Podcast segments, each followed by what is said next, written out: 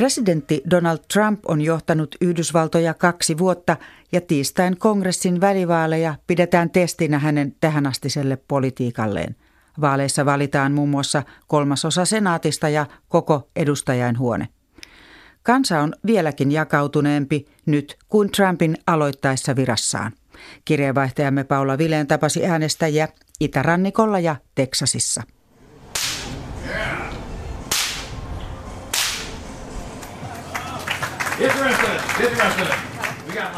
Stetsoniin ja bootseihin sonnustautunut cowboy viihdyttää Pennsylvaniassa Allentownin sadonkorjuumessu vieraita revolverin ja piiskan käyttötaidoillaan.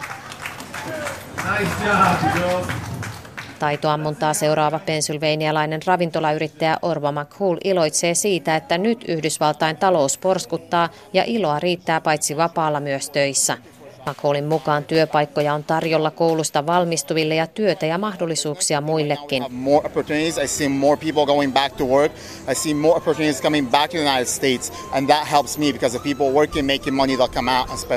Yrittäjä on pannut tyytyväisenä merkille omassa ravintolassaan, että kun töitä on, ihmiset myös kuluttavat vaikka ulkona syömiseen enemmän.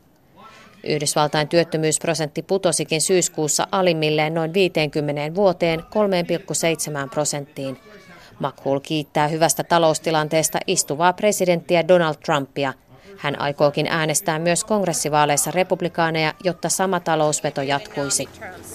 I'm Republican. It's important to keep the Republican to keep the House and the Senate so we can keep the you know the policy that he's shooting for to keep going and keep growing.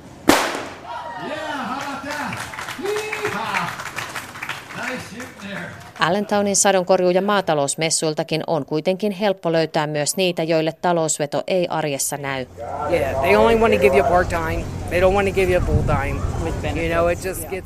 Bingo-emäntinä työskentelevät Luon Susigan ja Nancy ovat huomanneet, että vaikka heillä on töitä, 11 dollarin tuntipalkka ei riitä elämiseen, koska tarjolla on vain osa-aikaisuuksia. Susikanin mukaan nyt vain rikkaat rikastuvat.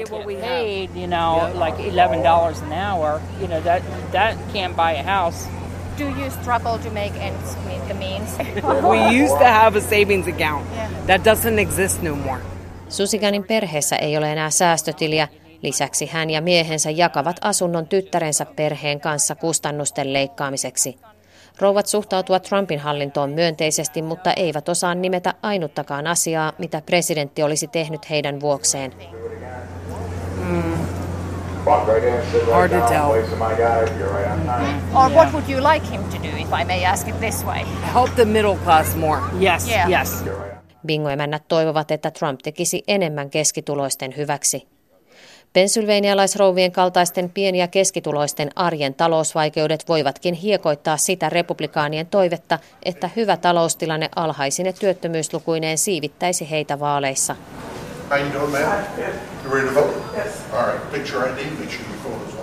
Ennakkoäänestys alkoi monessa osavaltiossa noin viikkoinen vaaleja, muun muassa Teksasissa. Etukäteen näitä vaaleja on luonnehdittu naisten vuodeksi, sillä ehdolla on ennätysmäärä naisia – vaikka presidentistä ei kongressivaaleissa äänestetäkään, naisten nousun taustalla on nähty nimenomaan protestia Trumpia vastaan. Houstonissa, Teksasissa ennakkoäänen antanut Sharon Tatuaga sanoo, että äänesti naisia ja uskoo, että kongressiin tulee naisten aalto. I'm confident that there will be a women's wave. And what do you think is the factor behind this wave? Uh, probably the current um, political situation. So you would say Trump factory? Yes. Kongressiin voi tulla valituksi muun muassa ensimmäinen musliminainen, ensimmäinen alkuperäisväestöön kuuluva nainen sekä maahanmuuttajataustaisia useampiakin. Uh, we would probably have a more um, compassion. Pienituloisilla maahanmuuttaja-alueilla, kuten San Antonion eteläosissa Teksasissa, vaalit eivät kuitenkaan välttämättä juuri kiinnosta. Ei vaikka huolia riittää. Täältä lähimpään sairaalaan on yli 100 kilometriä ja lukion kesken jättäneiden määrä on suuri. Moni täällä ei edes puhu englantia. Vaalituloksen kannalta ratkaisevaa onkin, innostuvatko nämä vähemmistöryhmät äänestämään. Rosie Ramos Abuabara on meksikolaisamerikkalainen ja kiertää ovelta ovelle kampanjoimassa demokraattiehdokkaiden puolesta. Elämä on käynyt latinotaustaiselle hänen mukaansa vaikeaksi. There, there was just so many issues, you know. Uh, just for myself, I'm, I'm Mexican American. And uh, I carry my passport with me. Um, Ramos Abuabara kantaa nykyään Yhdysvaltain passia aina mukanaan, jotta kansalaisuuden voi kysyttäessä pystyä todistamaan. Ramos Abuabaran mukaan osa meksikolaisamerikkalaisista ei tohdi latinon nimensä vuoksi edes uusia passiaan. Rasismi tässä maassa on todella kauheaa ja se on jakanut maamme. Chuck de Boer lähtee Rosie Ramos Abuabaran tapaan ovelta ovelle herättelemään teksasilaisia muutokseen. This is absolutely uh, a referendum on what kind of country we want to live in. Tämä on kansanäänestys siitä, millaisessa maassa haluamme elää, Chuck de Boer sanoo. Toimittaja edellä oli Paula Vileen ja nyt Ylen Jyväskylän studiossa on tutkijatohtori Matti Roitto Jyväskylän yliopistosta. Tervetuloa ohjelmaan. Kiitos. Olet kirjoittanut yhdessä Antero Holmilan kanssa kirjan Yhdysvaltojen ulkopolitiikan kriiseistä viime vuosisadalta lähtien. Puhutaan kohta ulkopolitiikasta, mutta ensin Matti Roitto, miten todennäköisenä sinä pidät sitä, että voimasuhteet Yhdysvaltojen kongressissa muuttuvat niin, että demokraattien valta lisääntyisi? No kyllähän se kohtalaisen todennäköistä on, että, että historiassa ei ole, ei ole ollut kuin muutaman poikkeustapaus, jolloin, jolloin istuvan presidentin puolue on pystynyt niin kuin vahvistamaan, vahvistamaan niin kuin omaa kannatustaan. Se on yleensä tällainen niin kuin tyytymättömyyden ventiloinnin osoitus, että siinä mielessä demokraateilla on mahdollisuuksia. Senaatissa homma on ehkä vähän tiukempaa. Voitko lyhyesti kertoa, että mitä nämä historian poikkeukset ovat olleet? No sanotaan, että ehkä tällainen merkittävin on tietenkin tämä 9-11, tämä terroristi-isku New Yorkiin, jolloin, jolloin tota George W. Bush sai sitten tota, republikaaneille aika, aika merkittävän kannatuksen sitten vasta, vasta politiikallaan, että, että tota, ja tällaisella kansallisen kriisin ja hätätilan julistamisella ulkoista uhkaa kohtaan. silloin se on ehkä merkittävin tällainen niin kuin tuore esimerkki. Tutkijatohtori Matti Roitto, tässä ennen vaaleja Trump ryhtyi hyvin näyttävästi kampanjoimaan tätä etelästä Yhdysvaltoihin pyrkivää siirtolaiskulkuetta vastaan. Ö, onko hän siinä sitten yrittänyt luoda kriisimielialaa ja miten arvelet, että siinä hän onnistuu siinä?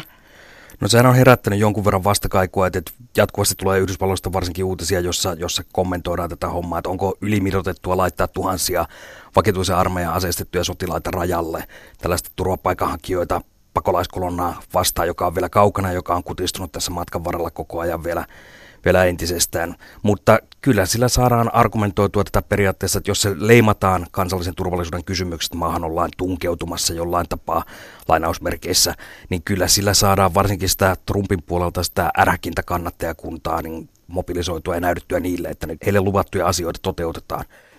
Miten paljon sillä on vaikutusta ulkopolitiikkaan yleisesti, jos demokraattien asema vahvistuu? Onko demokraateilla kovin erilainen ulkopoliittinen linja kuin republikaaneilla? No tässähän on useita, useita eri tasoja sille, että mitä, mitä nyt sitten mietitään. Mietitään, että kauppapolitiikassa ehkä, ehkä niitä eroja on kaikkein eniten. Kansallisen turvallisuuden taakse kaikki mielellään asettuu, koska jos, jos siitä tehdään kiistakysymys, niin kukaan ei Yhdysvalloissa ja ei varmaan hirveästi muuallakaan halua sanoa, että jotenkin oltaisiin niin kansallisen turvallisuuden kohentamista vastaan, että se olisi poliittinen itsemurha monella tapaa. Mutta tota, täytyy myös muistaa, että, että esimerkiksi jos katsotaan kesällä, minkälaisia budjettipäätöksiä tehtiin kongressissa, niin puolustusmäärärahat sai aika merkittävän korotuksen. Siellä yli 700 miljardia dollaria äänestettiin kansallisen turvallisuuden kehittämisen tai käytännössä varustautumispolitiikkaan, mihin näitä rahoja käytetään, niin siitä, siitä ei ole hirveästi mainintoja, että on puhuttu, että niitä käytettäisiin palkkaan. Et siinä on ollut molemmat puolueet takana, ja tätä voitaisiin pitää myös jollain tapaa tällaisena niin sanotusti vaalilihan jakamisena tai siltarumpu kansallisen tason siltarumpupolitiikkana. Et siinä mielessä ollaan samoilla linjoilla, mutta sitten, sitten demokraattien mahdolliset, mitä, mitä siellä tehtäisiin, niin varmaan haluttaisiin lisää, lisää tietoa esimerkiksi tästä Pohjois-Korean ydinasesopimuksesta, jonka Trump suuresti rummutti saaneensa aikaan, mutta josta ei tiedetä vielä käytännössä edelleenkään mitään, että mitä siellä on sovittu, mitä pitäisi tapahtua, millä aikataululla ja muuta. Ja tästä demokraatit varmaan haluaisi tai haluaakin lisää, lisää tietoa, että tästä pitäisi saada tietoa, että on, nostetaan tässä niin kuin tällainen paljon, paljon pienempi toimija samalle tasolle maailman johtavan supervallan kanssa ja annetaan sille sitä kautta legitiimiä positiota kansainvälisessä järjestelmässä. Tällaisiin asioihin varmaan haluttaisiin lisää tietoa samoin näihin kauppasopimustulliasioihin ja ehkä, ehkä myös pyrittäisiin niitä, niitä jollain lailla rajoittamaan. No kysy vielä lopuksi. Tässä kuullaan myöhemmin vielä juttu Brasiliasta, jossa on valittu tämmöinen äärioikeistolaiseksi luonnihdittu presidentti ja odotetaan, että Brasilia ja Yhdysvaltojen suhteet voivat lähentyä, niin onko tämmöisellä välivaaleilla sitten ylipäänsä vaikutusta siihen, että minkälaiset suhteet Yhdysvalloilla on ulkovaltoihin?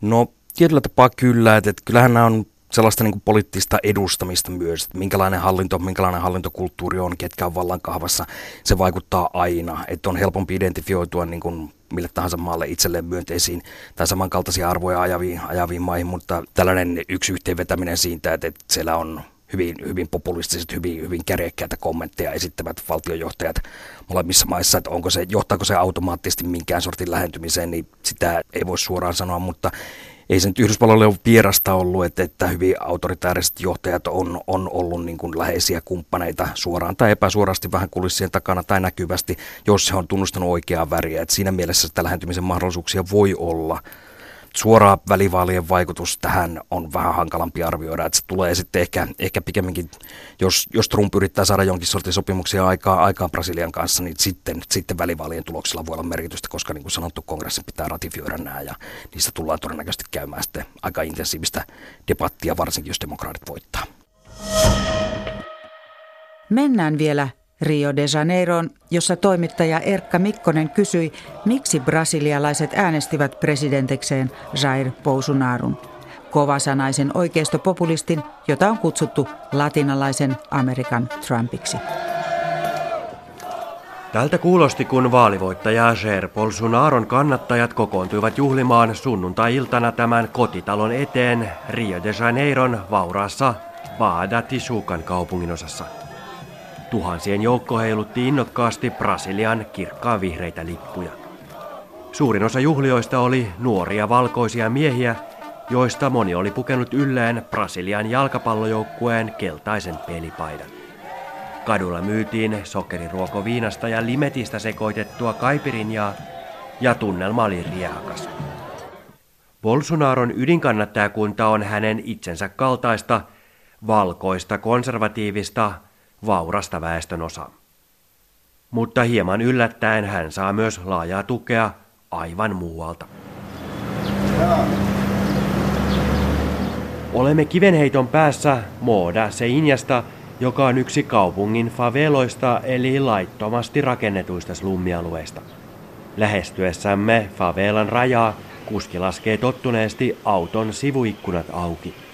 Tällä tavalla rikollisjengien hallitsemassa kaupunginosassa näytetään, ettei tulijoilla ole mitään peiteltävää, eikä meistä ole vaaraa alueen järjestykselle. Saavumme tapaamaan 28-vuotiasta Douglas Masadua. Haastattelu tehdään tiukasti talon muurien sisäpuolella, sillä vastapäättäjä vieressä olevissa taloissa välitetään huumeita ja aseita, eivätkä toimittajat ole tänne tervetulleita. Bem, no início é um pouco estranho, né? Você não se acostuma a ver armas, esse tipo de coisa. Por exemplo, aqui em frente tem uma... Aluksi se tuntui erikoiselta, kun ei ole tottunut näkemään aseita ja sen sellaista, mutta kun aikaa kuluu, niin siitä tulee normaalia. Heräät aamulla ja lähdet ostamaan leipää, niin vieressäsi jonossa on kaveri, jolla on kädessään iso haulikko. Mutta he käyttäytyvät asukkaita kohtaan itse asiassa aika kunnioittavasti eikä minulla ole ollut ongelmia täällä. 12 vuotta favelassa asunut Machado sanoo. Aiemmin aina vasemmistoa äänestänyt nuori mies äänesti nyt äärioikeiston Jair Bolsonaroa, koska tämä oli luvannut pistää rikollisuuden kuriin kovalla kädellä. Eu espero, não, não sei dizer ao certo, eu espero que melhore principalmente na área da segurança. Toivon parannusta turvallisuuteen, etenkin tänä päivänä kun olen itsekin isä. Viime viikolla olin ystäväni hautajaisissa. On hirvittävää, että isän täytyy haudata oma poikansa, kun tämä on kuollut rikollisuuden vuoksi. Bolsonaro on luvannut keskittyä turvallisuuteen, ja se on minulle tärkeintä.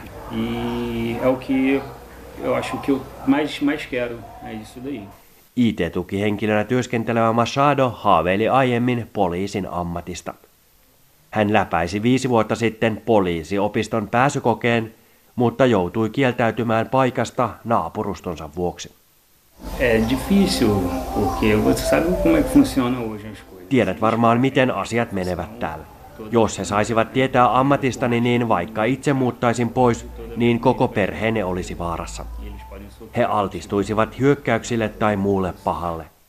Nyt Douglas Machado unelmoi muutosta toiselle alueelle, jottei hänen lapsensa tarvitsisi kasvaa kodin neljän seinien sisällä.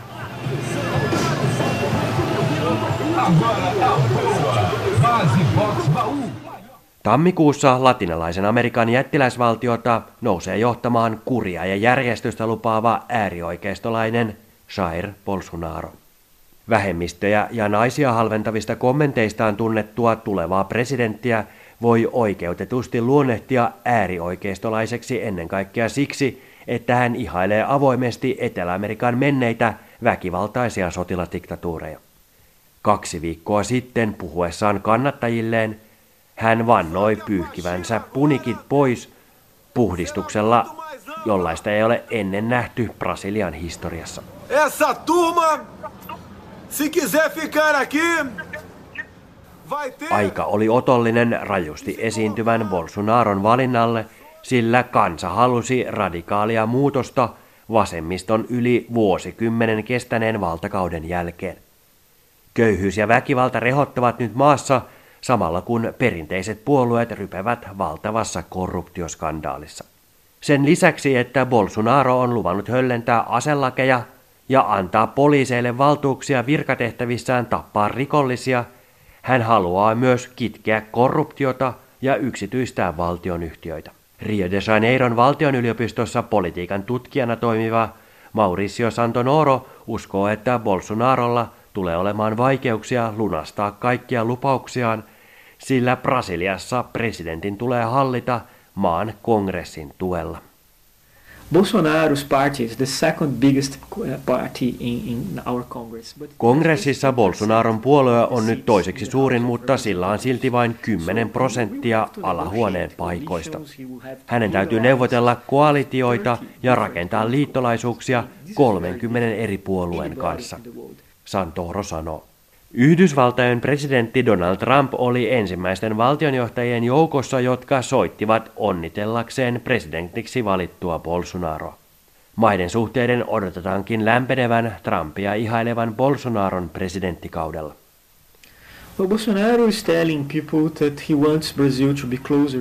States. Bolsonaro on sanonut, että hän haluaa Brasilian olevan lähempänä Yhdysvaltoja ja Trumpia. Hän myös aikoo vetää kovempaa linjaa Venezuelaa ja muita latinalaisen Amerikan vasemmistohallituksia kohtaan, politiikan tutkija Mauricio Santoro sanoo.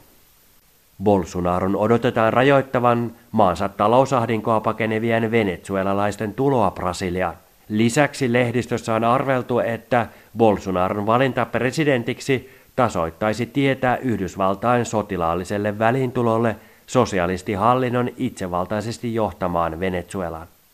Maailmanlaajuisesti Bolsonaron valinnan uskotaan jarruttavan ilmastonmuutoksen vastaista taistelua. Luonnonsuojeluun karkeasti suhtautuva Bolsonaro on aiemmin uhannut vetää Brasilian pois Pariisin ilmastosopimuksesta – ja hänen pelätään kiihdyttävän valtavana hiilinieluna toimivan Amazonin sademetsän tuhoamista. Brasiliasta raportoi Erkka Mikkonen. Voit kuunnella maailmanpolitiikan arkipäivää ohjelman myös podcastina tai Yle Areenasta.